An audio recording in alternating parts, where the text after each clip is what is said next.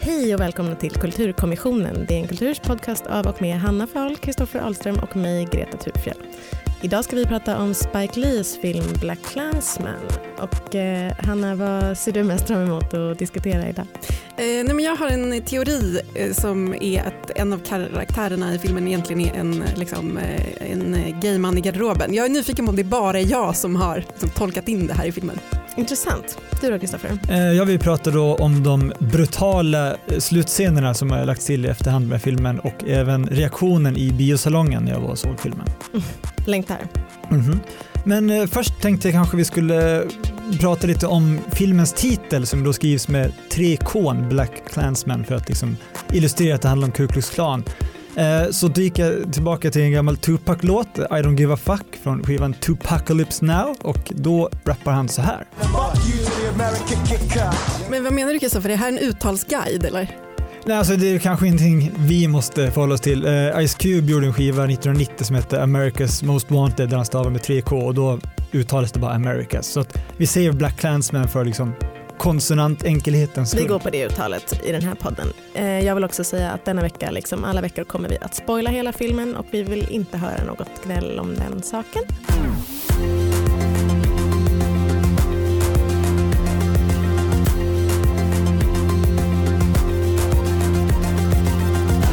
Black Klansman handlar om en svart polis som på 70-talet infiltrerade en lokal Ku Klux Klan-grupp i Colorado Springs. Filmen är regisserad av Spike Lee. Den är baserad på en biografi av polisen Ron Stallworth som gick undercover. Med hjälp av sin vita kollega Flip lyckas han ta sig allt närmare vit maktgrupperingen. Men snart blir rollen svår att upprätthålla.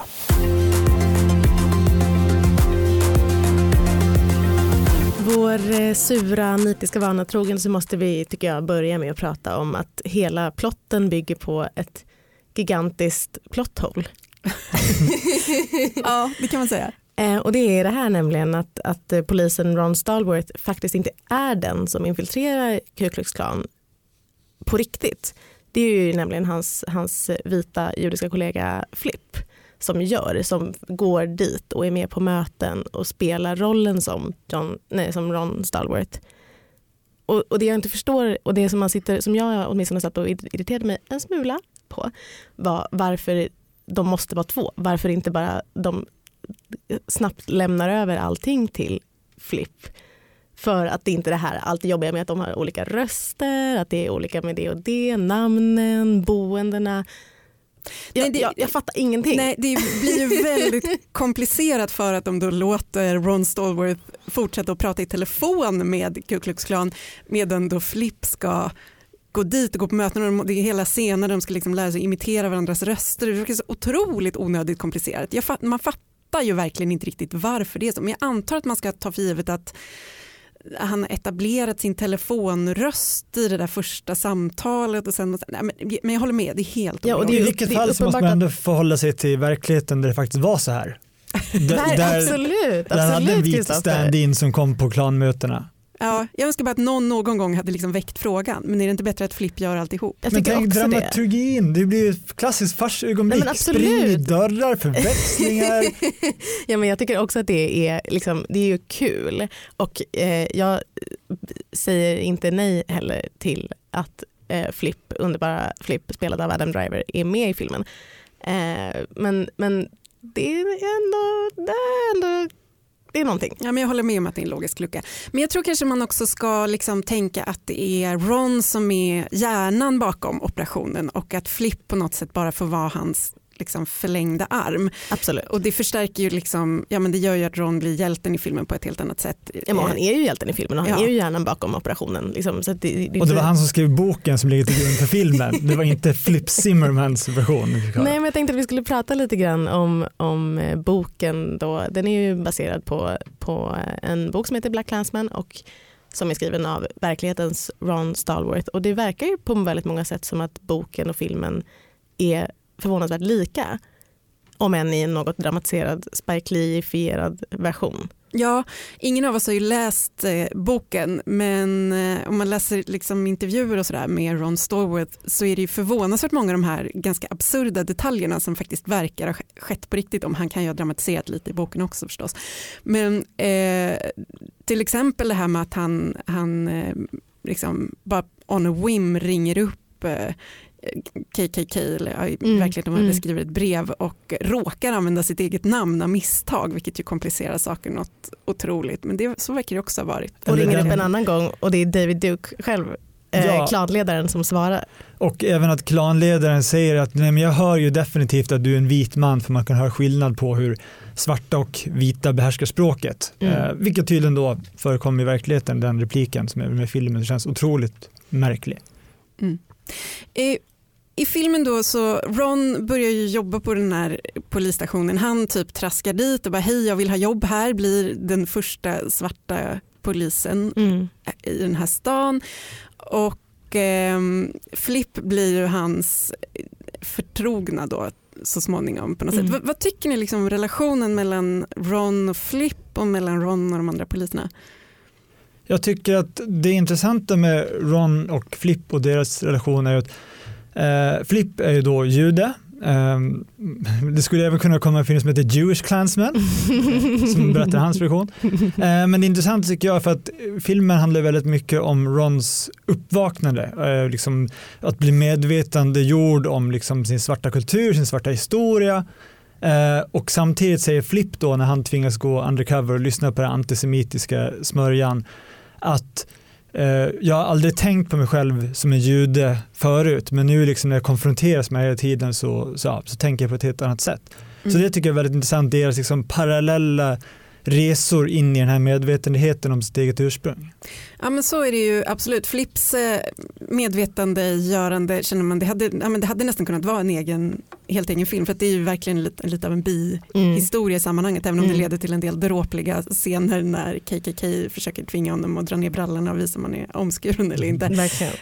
Um, men um, Ja, men, men liksom Rons förhållande till de andra poliserna på stationen då? det är också väldigt, det är väldigt olika sinsemellan. Det är ju mycket poliser. Alltså det är, ibland är det, det, det, det är inte få medverkande i den här filmen, det kan man inte säga. Men, men det som är framförallt intressant där är ju hur, hur, eller tyckte jag, hur pass subtilt de liksom motarbetar honom. Att det, att det känns som en så här, idag pratar man ju när man pratar om rasism pratar man också om, om mikroaggressioner. Så här, att det är liksom små, små, små nålstick som, som liksom växer och växer tills det, känns, tills det blir en, en stor grej av det på något sätt. Men det är lite så som det är att han liksom bara, de bara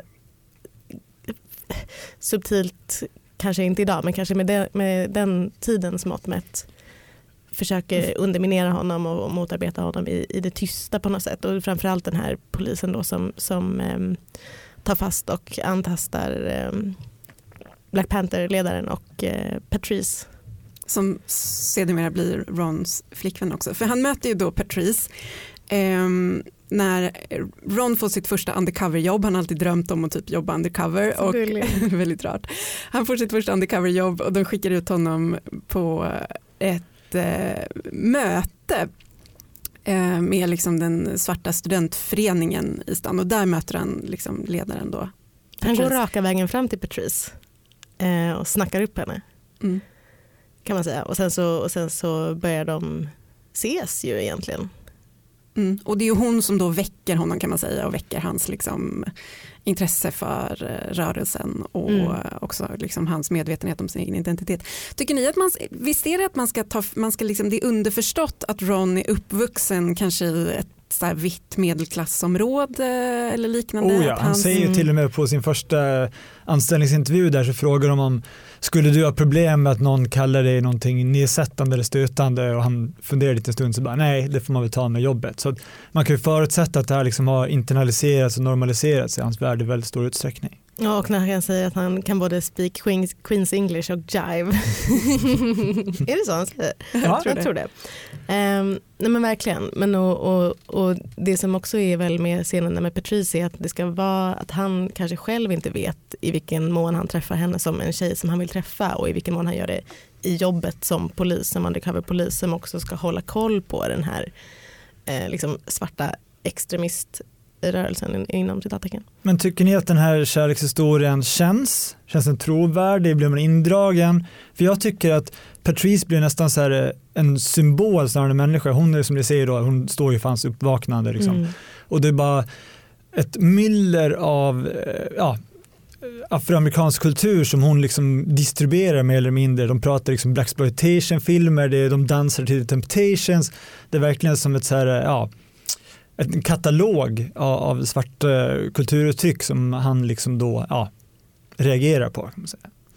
Ja, jag kände väl, jag kan inte säga att, att liksom deras relation kändes så tom att jag reagerade på att den skulle vara tom, men den är ju heller ingenting man är särskilt engagerad i filmen. Det är ju inte det som är Liksom, det är inte det filmen vill berätta på något sätt och jag håller med om att hon verkligen får bli mer av liksom en symbolfigur än en riktig människa. Man får ju nästan inte veta någonting om henne utom liksom, hennes enga politiska engagemang.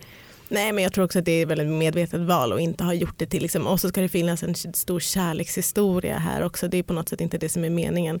Däremot så tycker jag att det finns en otroligt fin scen, den oändligt långa dansscenen ganska tidigt in i filmen som jag vet att du har lite invändningar mot Hanna, men sen när den väl är igång då är den toppen tycker jag. Och just för att den aldrig tar slut och den bara loopar Ja, och men loopar där och tycker jag verkligen att de fångar det här med att vara nykär och så här skriksjunga till varandra Mm. på dansgolvet och, liksom, och den pågår i typ tio minuter. Jag tyckte det, Det är var väldigt välfångat. Nej, men jag tycker också om själva dansscenen men den är otroligt konstig också för att precis innan så har Patrice berättat att Rons kollega har antastat henne ganska grovt, stoppat bilen liksom, på vägen och, och antastat henne på Ron säger, bara är tyst och säger typ Come on, Let's let's dance. Svaret på varje jobbig diskussion, let's dance!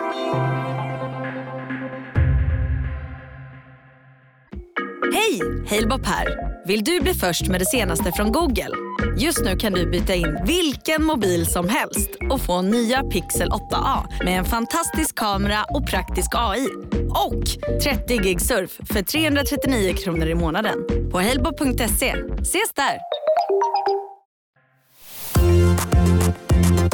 Och så kommer vi till nästa spår som jag skulle vilja handlade om eh, skildringarna av Black Power och White Power, två fraser som förekommer flitigt i filmen kan man väl säga.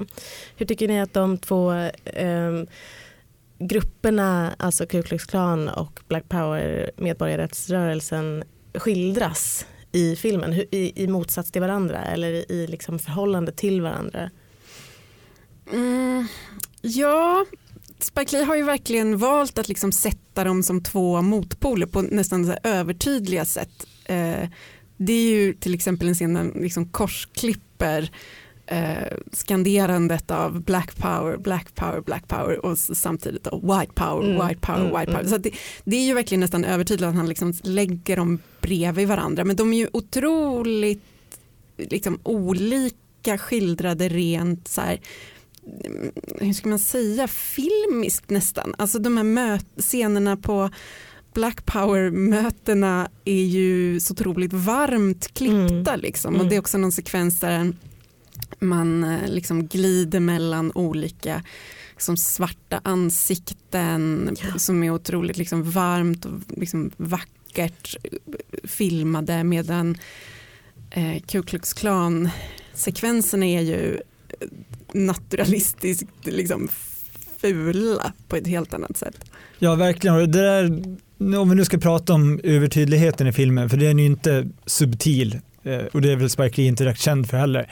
Men just den här scenen då där Stokely Carmichael, är, ja, som kastar ju bort sitt slavnamn och går under Kwame Ture. När han pratar på studentföreningen så pratar de liksom om liksom hur vit kultur har definierat vad skönhet är och att liksom, man pratar aldrig om hur vackra svarta ansikten är med breda näsor och stora läppar och så zoomar liksom kameran in på massa svarta ansikten som liksom verkligen så här är- deras ögon öppnas och de ser på sig själva med en ny blick. Det kändes väldigt så här, ja, övertid. För väldigt viktigt såklart och liksom en Och väldigt modernt. Det känns som väldigt mycket av en del av diskursen idag också när man fortfarande pratar om de här frågorna. Att det är precis samma saker som, som återkommer idag. Mm. Jo precis och kameran får ju ta liksom en så här väldigt så här varm och generös blick liksom, Mm, på de här ansiktena som den ju inte har på. Nej, och nu ska vi inte bli alldeles för whataboutistiska här men det är verkligen skildringen av klanmedlemmarna är ju en majoritet, liksom, det är ju inavlade hicks mer eller mindre som ja, lågutbildade, lågavlönade, mm, in, ja, ser mer eller mindre inavlade Ja, ut. nej, men Fast jag håller inte Och- riktigt med Kristoffer. För det, jag tycker snarare, alltså den är ju väldigt schablonartad liksom den här gruppen Ku Klux Klan-medlemmar men det är inte bara hicks och liksom lågbegåvade människor utan vi har ju också de här, liksom, det är två så här lite skuggfigurer som, som ju senare framkommer är liksom hö- högt uppsatta inom någon sorts underrättelsetjänst. Mm, mm. Och vi har någon så här medelklassfigur och någon som är intelligent och någon som är dum. Alltså den känns ju schablonmässig men snarare som ett så här representativt Representativ urval av nazister. Ja, typ. att, att det liksom spänner från idioterna till Mm. liksom de som de sluga. Ja, men visst, för han som är ledare för den lokala Ku Klux Klan-gruppen som, som han eh, infiltrerar, eh, Walter Breachway, han är, ju, han är ju på något sätt den mest så här, välartade, väluppfostrade om man nu kan säga så om honom. Han är ju, han, han är ju också den som försöker tona ner de här andra mer råbarkade typerna, han som kallar sig för Ivanhoe och, och även Felix. Eh, liksom vi försöker stilla deras mer aggressiva liksom, eh, Mm. Och, nazism. och eh, David Duke skildras ju som eh, liksom väldigt eh, hyfsat liksom slug och liksom medveten om sin liksom, plats i samhället och med, med höga ambitioner om, Mm. om vem man vill bli. När man har sett hela filmen så finns det ju liksom ingen, ingen eh, tvekan om att Spike Lee tar avstånd från Ku Klux Klan men, men han sa i någon intervju också om, om eh, just hur han, för att han har ju fått kritik då för det här med att man väljer att göra en film där en polis är den som är god när det finns så mycket problem med, med polisbrutalitet och polisvåld och polismord eh, i USA. Men, mm, men och då har han sagt just att så här, nej men jag tycker inte, jag kommer, ni kommer aldrig få höra mig säga att alla poliser är onda eller att det inte finns poliser som jobbar för en god sak inom polisväsendet. Liksom. Så att på det sättet det är det inte heller som att han är helt självklart på Black Panthernas sida. Nej, nej, precis. Han är absolut inte på Ku- Klux Klans sida men han, eh, det, det är inte en helt eh, liksom, onyanserad bild ändå. Men jag vill prata lite mer om, om just Felix som är kanske den ondaste av eh, Mm. nazisterna eller Mm. Ku Klux Klanerna och han är också den enda av dem som man får se har en familj, åtminstone en fru. Och deras relation är ju med ganska mycket i filmen. Ja. Och jag tycker den är så intressant för att hon Ehm, det är hon som när allting liksom kulminerar får uppdraget att liksom placera sprängladdningen som, som är då ett attentat mot, mot ehm, Patrice. Patrice. Precis. Och, eh, så hon får ju en väldigt liksom aktiv roll i det här men sen så är det en lång scen där de ligger i sängen tillsammans också och nästan så här eh, frossar i så här, i detalj planera liksom fruktansvärda våldsdåd Mm. mot Mm. liksom, svarta äntligen ska vi få börja döda. Och, så här. och det är pillow talk. Det är, det, det är deras mys. Jo men det är det, men samtidigt är deras relation så 100% oerotisk. Ja. Det är någon scen där han ska liksom pussa henne och det är en så här torr, äcklig, så tunna puss. läppar, tunna Ja. torra läppar på hennes. Så jag började undra om man skulle liksom, om, man, om, det, var, om det antyddes att Felix egentligen var liksom en, en gay i garderoben. Det kanske bara var jag Jag, som... jag tänkte mer på den här scenen då när de liksom ligger och gosar på sängen och pratar om att mörda svarta, att de äntligen ska få göra det. Där tänkte jag mer liksom att kampen och deras sak har liksom ersatt, eller det kanske aldrig ens fanns någon erotisk spänning eller kärlek mellan dem, men att den här liksom, de har förenats i det här. Så att istället för att ligga och prata om, åh tänk när vi skaffar två barn och liksom hund och villas, pratar de om att utplåna en annan etnicitet. Ja, ja, men det är Jo. inte heller en, en helt tokig tolkning. absolut. Jag vet inte om de två tolkningarna utesluter varandra heller. Nej, Med det sagt, för att stödja din teori, så finns ju en, en scen där Filip, eh, Felix misstänker att Flipp kan vara jude och liksom kräver att han ska dra ner byxorna och eh, visa huruvida han är omskuren eller inte. För att han hörde Jews do funny things med sitt könsorgan. Eh, och då anklagas han ju för att vara homosexuell, vilket är det värsta man kan vara Mm. typ i KKK. Och sitter de och spottar det på varandra sen. Är du homosexuell? Nej, Mm. du är homosexuell. Ja, nej, det är vet, Ja, en fråga som inte besvaras i filmen helt enkelt. Verkligen, nej, men det är det verkligen. Absolut. Men, men på det här temat med sprängdådet, kan jag då, eh, poddens dumma bland, få säga att jag tyckte det var så otydligt att Felix dog i det här sprängdådet. För att han Blund- satt i bilen jämte bilen Blundade som sprängdes. Tittade jag bort? Nej, Var det, jag håller med. Jag fattade inte heller det sen, omedelbart. och sen tyckte jag att de Blundade ni också, båda? kan vara så att vi båda blundade. Känsliga själar. Ja, det, absolut, absolut, det kan också vara därför. Eh, nej men för att det var, och sen var, sa de ju det flera gånger efteråt så till slut så gick det ju in även hos mig. Men, men, men det var någonting med den scenen, var det, ja, Nej, jag håller med att den scenen var lite konstigt klippt, eller det kanske var medvetet klippt så jag vet inte. Men det var ju verkligen inte, man fick ju inte se att de, den var väldigt ogory på något vis. Ja Mm. absolut, men Mm. det var ju en slags poetisk rättvisa för det är hans fru då, som ska plantera den här bomben, blir påkommen rädd, gömmer den under bilen jämte och sen ja, när de spränger och tror att bomberna är i huset spränger de även sig själva. Jag tyckte att det var ja, väldigt tydligt. mm, ja. Här ser du. du smartast Ja. av oss alla, Kristoffer som vanligt. Jag skulle vilja veta vad ni tänker om det här, de inledande två scenerna som ju är ett, först ett klipp ur Borta med vinden eh, som utspelar sig på ett sorts fältsjukhus. Eh, eller egentligen bara ett fält där det ligger väldigt många skadade soldater. Eh, och sen så får man se Confederate-flaggan vaja i vinden och sen scenen efteråt, precis innan filmen liksom har kommit igång eller vad man ska säga, där Alec Baldwin spelar en sorts mässande så här, nazist-intellektuell, eh, typ högutbildad eh, eh, vit makt-tok. Eh, Alec Baldwin har ju också spelat eh, Donald Trump i Saturday Night Live, Apropå högertokar. gånger. Ja. eh, vilket också kanske finns någon typ av eh, tolkning som man kan göra av att Spike Lee valde just eh, den, den skådespelaren för den rollen. De två scenerna, hur Jag tyckte det var de... jätteintressant att man börjar med den här eh, Borta med vinden-scenen med Scarlett O'Hara hon går Mm. runt liksom på det slagfältet bland skadade. Och för att där fanns det ändå en väldigt subtil grej, för då måste man ju känna till sig, okej, Borta med vinden har blivit Mm. anklagad för att liksom utmåla sydstatare som liksom, ja, gentlemans, typ eleganta personer som där, där slavarna bara är ganska muntra arbetare som gör sin grej och sen vajar liksom konfederationsflaggan i slutet och så. Och sen klipper de då rakt över till Alec Baldwin som står och sprutar ur sig liksom, ja, rasistisk dynga. Det, då, för, då var det verkligen så här, jag tyckte det sa mycket om vad filmen kunde ha varit och vad den blev. Ja, jag tyckte att det var väldigt uppenbart att man skulle tänka att det var Donald Trump eh, som Alec Baldwin spelade Mm, mm. där. Eh, också för att den där scenen är att han får ta om så många gånger, det är liksom lite klantigt samtidigt. Men det kändes, Han är klantig och så står det någon vän kvinna och står och säger du är jätteduktig. Du är jätteduktig. i bakgrunden. Eh, och det var liksom ett av många sätt som filmen tycker jag lånar in. Det var ganska många repliker som kändes Mm. som tagna från liksom hypermodern Ja, det var ju Diskurs- America first till exempel. Ja, återkommer precis. Fraser som var verkligen lånade rakt in och den där sekvensen kändes ju som Ja, men först Bort med vinden som någon sorts här historisk förankring och den här scenen med Baldwin som någon sorts samtida förankring.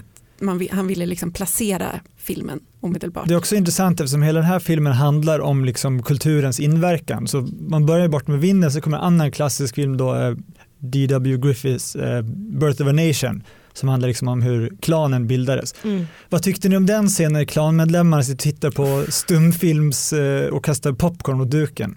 Den är ju väldigt lik eh, eh, eh, scenen i, i um, Inglourious Basterds där, där nazisterna sitter och tittar på bio. Ehm, Daniel Bryl spelar, spelar nazist i, i en film i en film. Och de också sitter och jublar och skriker av fasa när, när eh, det händer liksom otäcka saker. Och så där. De är ju lite lika i formspråket också kan man säga. Men Den, var, den är ju så over the top. Den är dragen så otroligt långt just det här med så här djuplandet och popcorn och liksom kvinnor och män som sitter och Mm. myser till det här tillsammans. Ehm, och den var också ganska lång den scenen. Det är Mm. många scener här som är långa, inte bara den danssekvensen, det är tal som är långa också. Den scenen var också väldigt utdragen, Verkligen. liksom verkligen pränta in Mm. den på ens näthinnor. Mm. Ja, nej, jag, ja, jag tyckte den var bra. ja, nej, men det är väl det som man, man kan säga om den. Även de här väldigt långa utdragna scenerna och även när det, det blir lite övertydligt så, så finns det ju ändå någonting i det som är att man förstår också varför det ska vara övertydligt eller man förstår varför man vill, varför Spike Lee vill att man verkligen ska stanna i det där, liksom den scenen som är väldigt otäck när de kollar på Birth of a Nation. Det finns någonting med det som bara är så här, nu ska, ni få, nu ska ni få sitta ner och titta på det här. Det är så här det ser ut.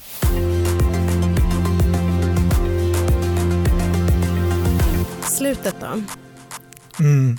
Det omtalade men också eh, oväntade slutet. Jag måste säga att när jag såg den, jag, jag hade ändå läst ganska mycket om Black Klansman tidigare men hade inte koll på att det var det som skulle ske. Jag var också helt oförberedd faktiskt. Ja. Helt oförberedd. Och eh, jag bölade som ett, ett liten, liten baby Mm. i biosalongen. Faktiskt. Ja, jag var svettig kan jag säga. Det, det är så män gråter, vi gråter genom huvudet. Nej, men det var otroligt. Och, ja, Greta, du kan Ska väl vi berätta säga vad, vad, filmen slutar alltså med eh, Eh, att eh, man får se i dåtid när eh, klanen bränner ett kors till slut och sen så går det över till scener från Charlottesville-demonstrationen i USA häromåret.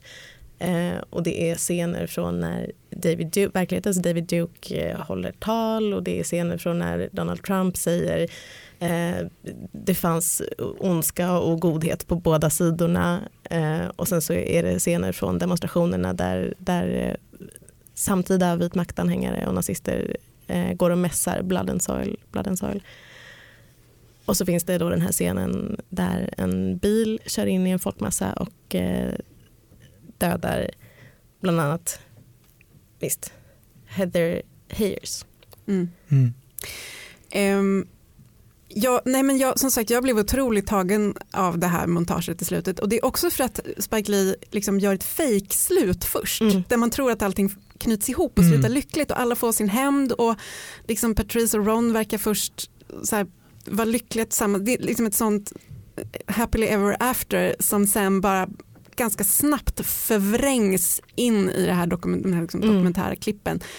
Ehm, och jag menar, det är klart att det är superövertydligt alltihop. Fast det Eh. kanske måste vara det, Ja, tänker jag, i den här skrikiga samtiden som är så övertydlig som den är.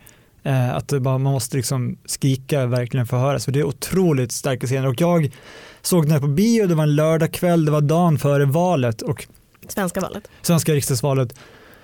Gud, jag får gåshud bara jag tänker på det. Men då, eh, då liksom de här scenerna utspelar sig, folk sitter helt stumma i chock efter texten börjar rulla.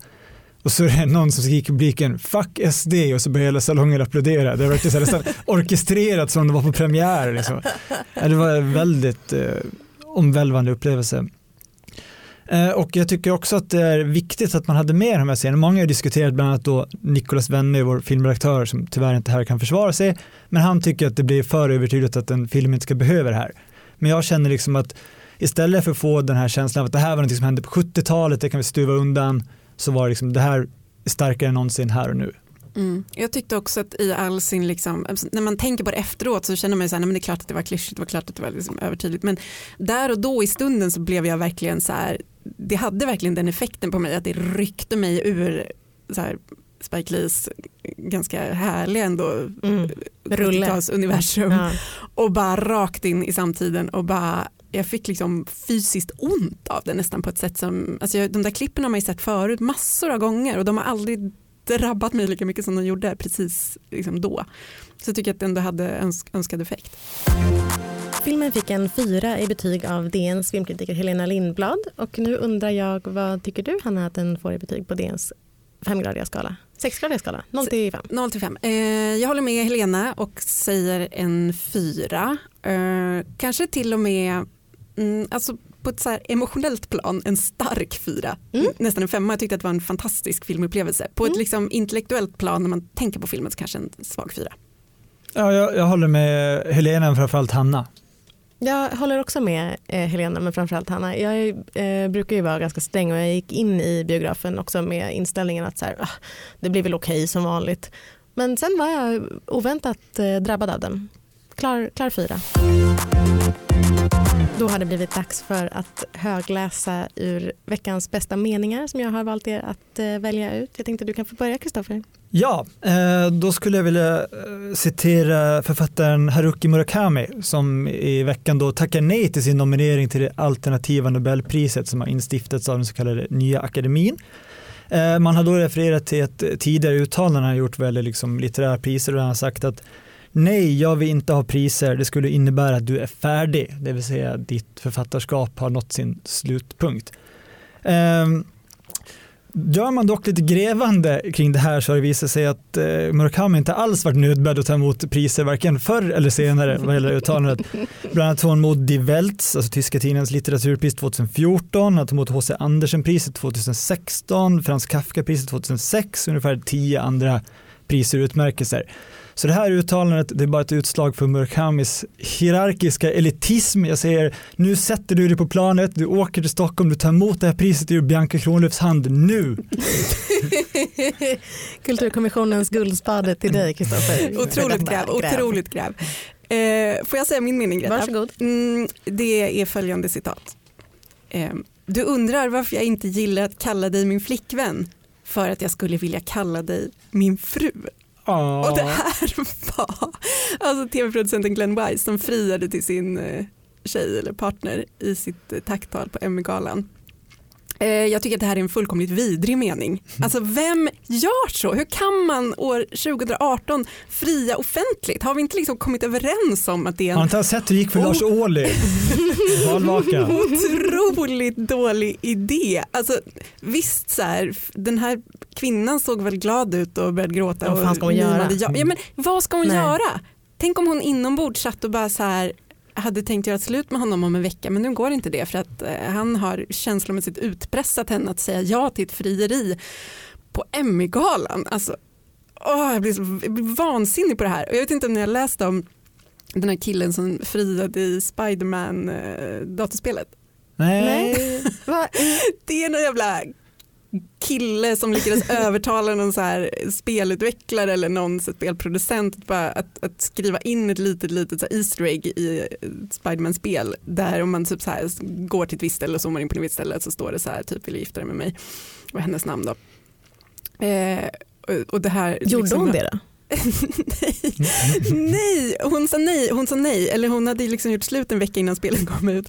Och eh, det här har liksom skrivits om så här, på oh, geek internet som så här, det mest romantiska någonsin och gud stackars killen och hon sa nej vilken bitch. Ah, Men hon har ju också surprise, talat surprise. ut ganska nyligen och gett sin version av historien om hans jävla känslomässiga utpressande genom hela deras relation. Och, äh, men det, är, det är typiskt, så här, den typen av man som friar offentligt eh, det är inte en bra man. Nej, håll det privat. Verkligen håll det privat. Verkligen håll det privat. Du då, Greta? Ja, jag tänkte läsa en annan eh, romantisk eh, mening, nämligen denna.